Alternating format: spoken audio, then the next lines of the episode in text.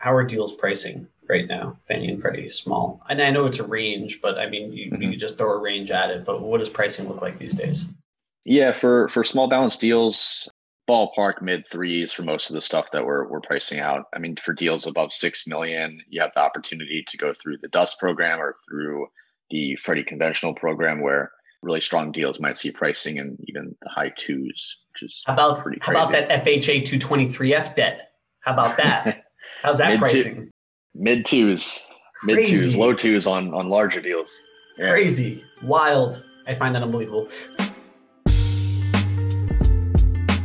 This is Blake Janover with Janover Ventures and the Multifamily Minute.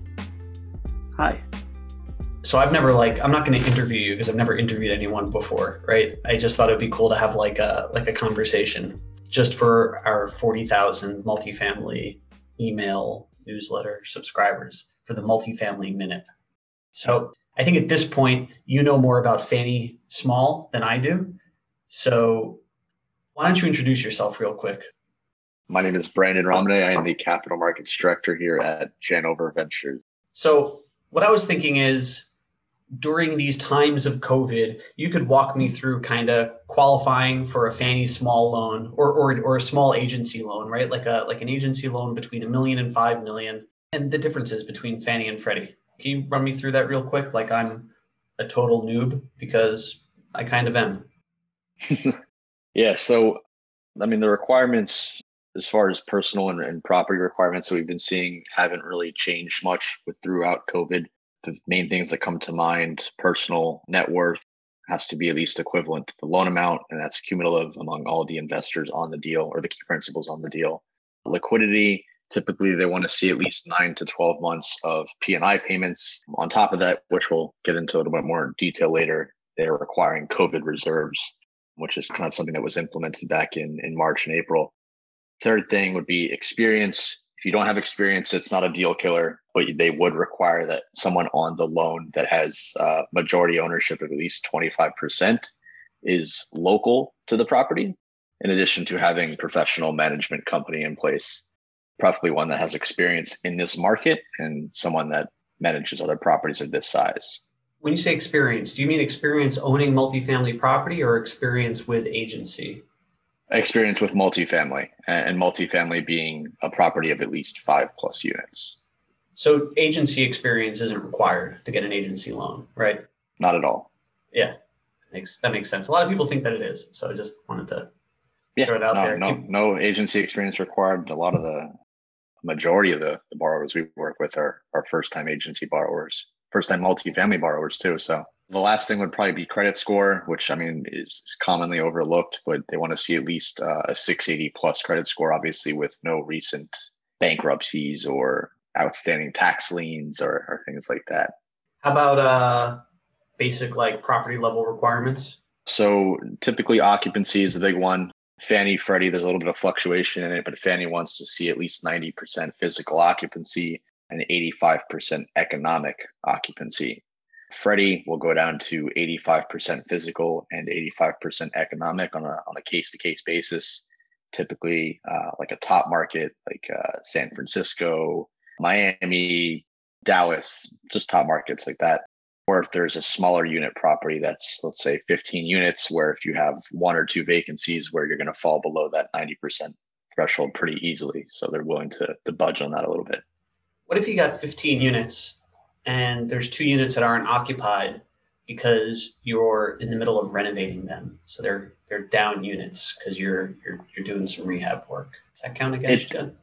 It depends. So it's it's really a case to case basis. So if they look at the units and they've been down for an extended period of time, they're going to want to know more details on why those units were down, why you haven't brought them back online yet um, and kind of what the, the, the reasoning is for that. I would think that for a purchase, it's a little bit more flexible because obviously bringing a down unit online is out of your control.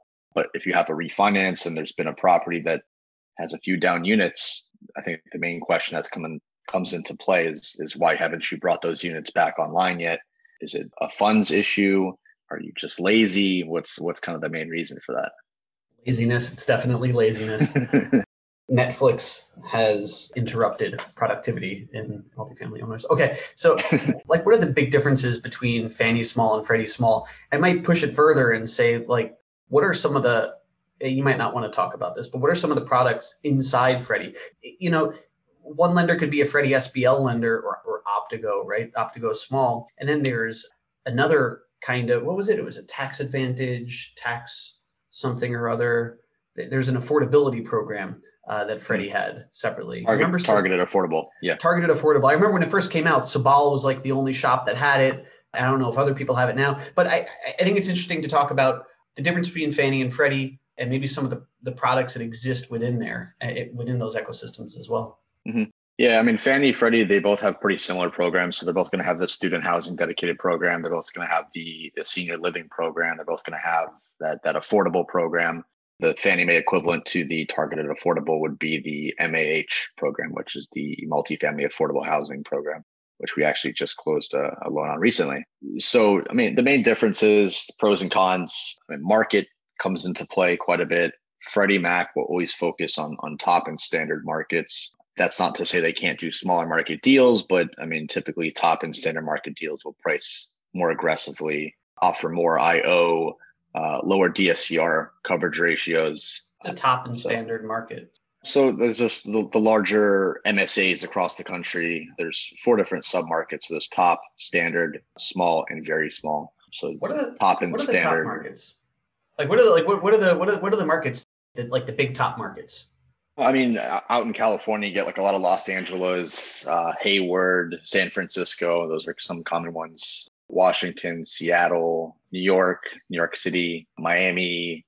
And I don't know if you said this or if I'm or if I'm finishing your thought, but but Freddie is more aggressive in top markets. Is that right? Yeah, yeah. Freddie is always going to offer lower spreads in larger markets.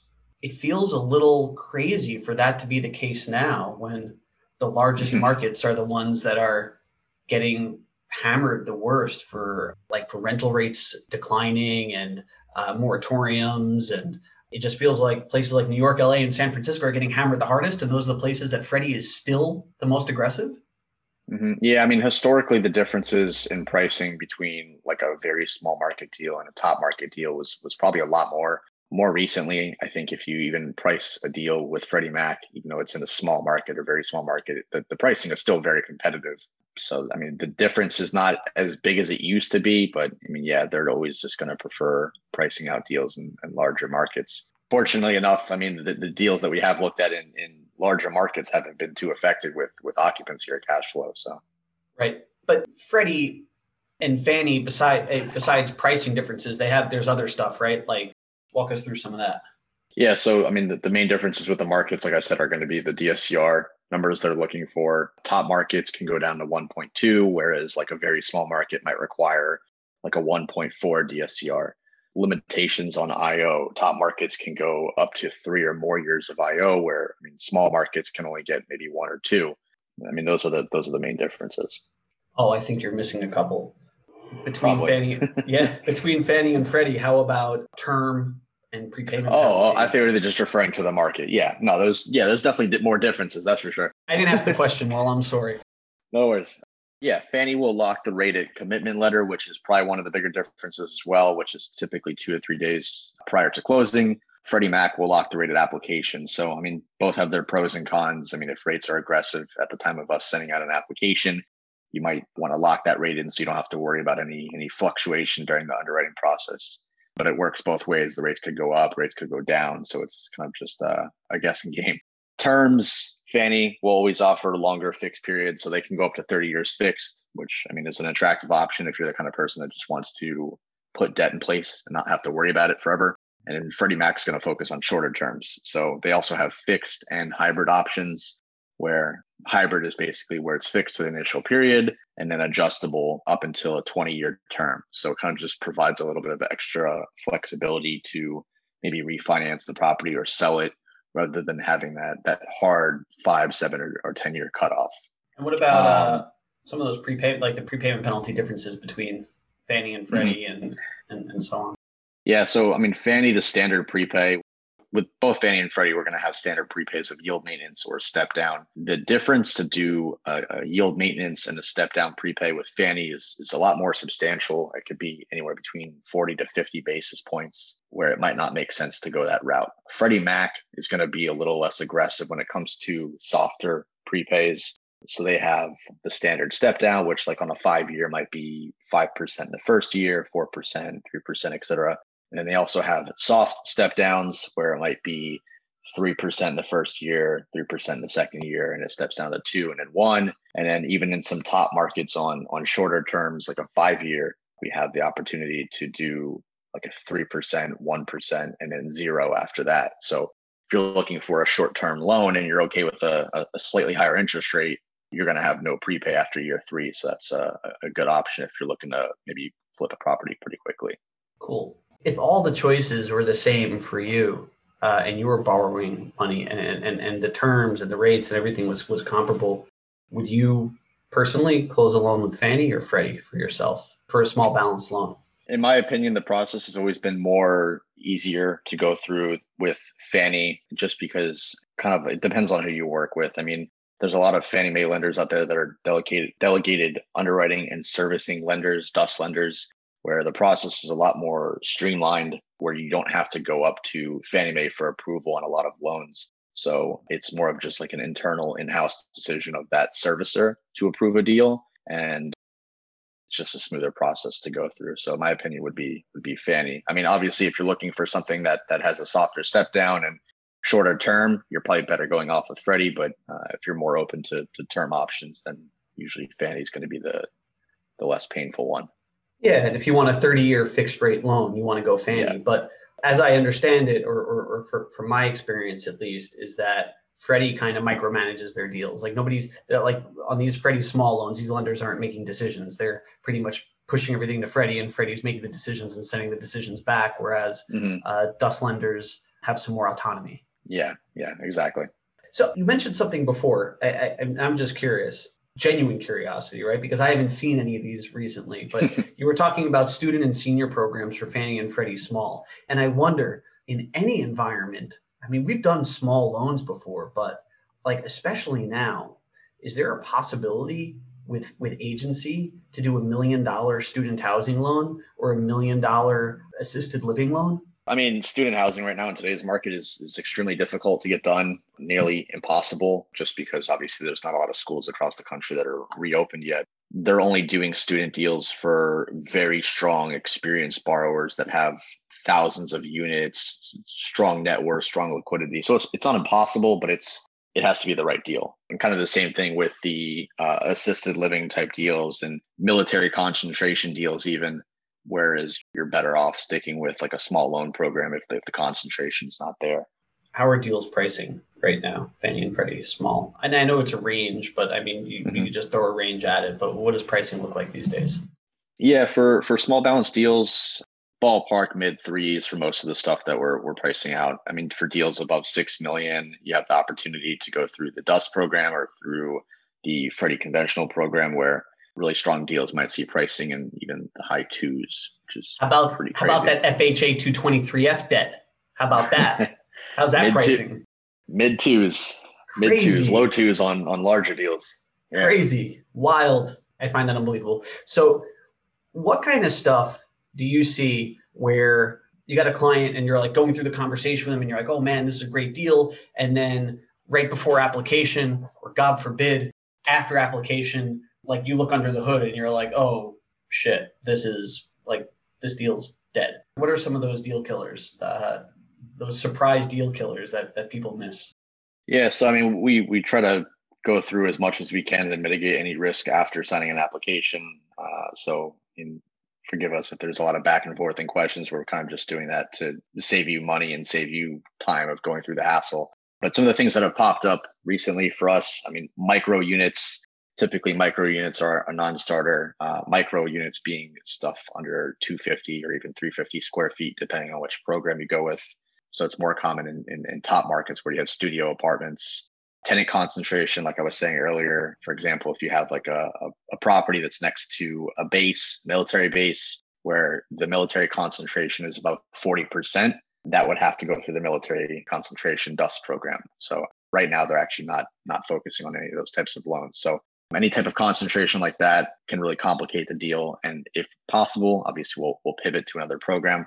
Short-term rentals, Fannie Freddie do not allow for any Airbnb, VRBO type properties. They do want to see long-term leases in place. Long-term leases being of at least six months. And if there are tenants on the property that are month to month now, that's fine as long as they were originally set up on a, a long-term lease high economic vacancy. I mean, more often than not, you see properties that are 95, 100% occupancy, but are only collecting 80, 85% of rents. So kind of have to wonder, I mean, how many tenants are, are, are behind on their, on their rent. You're saying it's no good if I'm at 100% occupancy, but nobody's paying the rent. You're saying that doesn't, that doesn't no, that's not a doable Unfortunately deal. not. Unfortunately not. No, you have to see the income there. The income's not there. Uh, Unbelievable.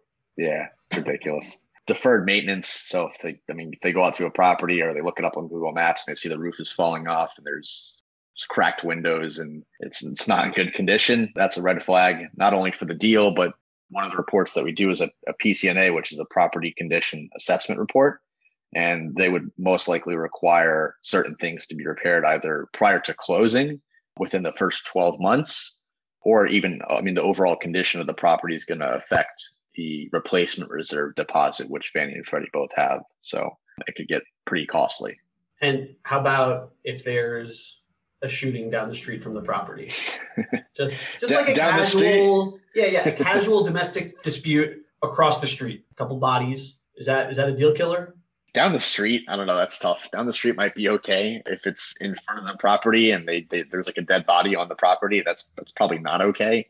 What if there's like a like a like a like a robbery or something like that? Is that a deal killer for Fannie and Freddie? It's not. It depends what the property owner has done to to mitigate the risk for any future events of that happening. Things like uh, maybe installing security cameras in the property or putting a gate up or putting locks might help that out. Usually it's kind of like a, an internal credit decision. So it might vary based on which service you're working with. But as long as you just don't sit there and let it happen time and time again, I think it, it's probably something that is able to work around. Talk to me about COVID reserves. I go to an agency lender and they're like, bam, you're approved for an 80% loan. It's a $10 million purchase. You've got an $8 million loan, but we need you to put up $11 million in reserve. I mean, where is net effective leverage actually ending up? And when are people going to get their COVID reserve money back? Yeah, so uh, Fannie and Freddie requiring these reserves just in case there's any impact on the property from potential tenants not paying, and then obviously you're unable to to pay your mortgage payment. So that's why they kind of have that in place. Obviously, we're getting to a point where it's. I mean, hopefully there's a vaccine soon, so they'll either diminish these reserves or they'll just go away with them entirely. But I think that'll probably be a few more quarters before that happens. Fannie, Freddie, the amounts are, are different depending on the leverage, depending on the size of the loan a good rule of thumb is that if you're looking at an 80% loan to value acquisition, the reserve amount with Freddie is 12 months of P&I payments. With Fannie, it is 18 months of P&I payments. Previously, they actually had the taxes and insurance and replacement reserves tossed in there, but they went away with that. So it's a little less painful. Reserves are returned back to you with Freddie after 12 months. That's assuming the property is still operating at the, uh, the application DSCR they listed there. So if it was a 1.25 DSCR, that's what they're going to be looking for after that 12 month period. With Fannie Mae, they return back to you after nine months. So it's a little bit less of a holding period, but they're, you're holding six more months. So it's, it's like it kind of balances out. But yeah, they return those back after nine months, assuming that the same same guidelines are in place for the DSCR. I feel like at low leverage, everybody like all the lenders don't really give a shit. If you're at 40, 45% leverage, are they are, are they holding back? Are they riding you for all the reserves? Yeah, so uh, Fannie, I mean, because as you go to a lower leverage point, you get a higher DSCR requirement. Yeah, so if you have a 55% loan to value deal, they'll waive the reserves regardless. Yeah. Freddie's a little bit different because you can have a, a 50% loan to value loan, but the DSCR is only 1.25 on the property. Yeah, because uh, you're in a top market, right? So the yeah, property's so, worth a lot more in a 55% loan. It has a, a lower debt service coverage ratio. That's good. yeah. Point. So even though even though on Freddie might have like a super low leverage deal, they would also want to see a pretty high DSCR in order for those to get waived as well. So if you have a 50, 40, 50% loan to value loan they're not going to waive the reserves if your if your DSCR is barely cutting it for the loan amount. So, Brandon, I'm an experienced multifamily owner and operator. I've got 50 properties. I'm worth millions of bitcoins, all the bitcoins, and I've done loans with with all the all the agency lenders, right? All all the ones that you've worked with, uh, just just everybody. Should I do my next loan with you? Definitely. Shoot us over some information. T12, rent roll on the property, financials on yourself and any partners. We'll put together some numbers. We have some some great relationships in the space. Obviously, do a lot of volume, so we're able to offer pretty attractive pricing, and we also don't charge any origination fees as well. Not to put you on the spot, but why would I go to you instead of Walker and Dunlop, right? I got a buddy at, at, Walker and Dunlop. He's an originator. We've done 50 deals together. Walker and Dunlop's got a, a great brand, great CEO. This dude, Willie Walker, is a, is a good guy. So why am I going to go to you instead of one of Willie's boys? Yeah. So, I mean, if you reach out directly to a servicer, obviously they're going to pitch you what they have in their product base. So they're going to give you a Fannie or Freddie loan, whatever works best for them. So we have different products. Obviously, that, I mean, if, if a Fannie or Freddie loan doesn't work out, we have other options we can look into. We have HUD, we have uh, conventional debt, we have uh, CMBS debt. So we have other different options we can look into that'll kind of work best for your situation do you price a deal better than a lender direct deal? Always. Yeah. Always. Yeah. I, I, think that that's the cool thing to point out, right? Like people don't get it. They're like, oh, I'm going straight to the bank. Mm-hmm. Like you're you're going straight to the lender. And not all lenders, not all situations. I don't want to talk shit, but you're going straight to the lender, and the lender is giving it straight to you because there's nobody in the middle. You don't know what they're what they're selling it for in the secondary market. They're charging a fee. They're doing this. They're pushing you into a product that's more profitable for them or, or, or, that they're more incentivized to do. You might be best for a Freddie deal. They send you to a Fannie deal. You might be best for a HUD deal. They push you into Fannie or Freddie and then they charge. So I think it's really interesting to point out that like if you have a direct relationship with a lender, that's cool. Hire us and put us in touch with the lender for you and the deal will be better from every perspective. Also, I think but I think it's really good to have somebody in in the middle. So when you send everything to a lender, you might botch up your P and they might uh, your T12, and they might look at it and squeeze proceeds tighter because they, they weren't looking for ways to make it better for you. Whereas if it comes through an intermediary, it doesn't have to be us. Any excellent intermediary technology platform or something like that, but they could look and say, oh gosh, you know, does this R and M include capex? Because you have to back the capex out and what happens when you back the capex out? Your NOI goes up, your debt service coverage ratio goes up, your total cost basis goes up. These are things that you want to do, and that's just like a like a basic ass example. Yeah, so obviously we do a lot of these deals, so we know what to look for. So I mean, we'll our, our job is obviously to get you the best deal possible and make the process as easy as we possibly can. So, all right, this has been a multifamily minute conversation with Blake Janover of Janover Ventures and Brandon Ramineh, also of Janover Ventures. I hope you enjoyed it.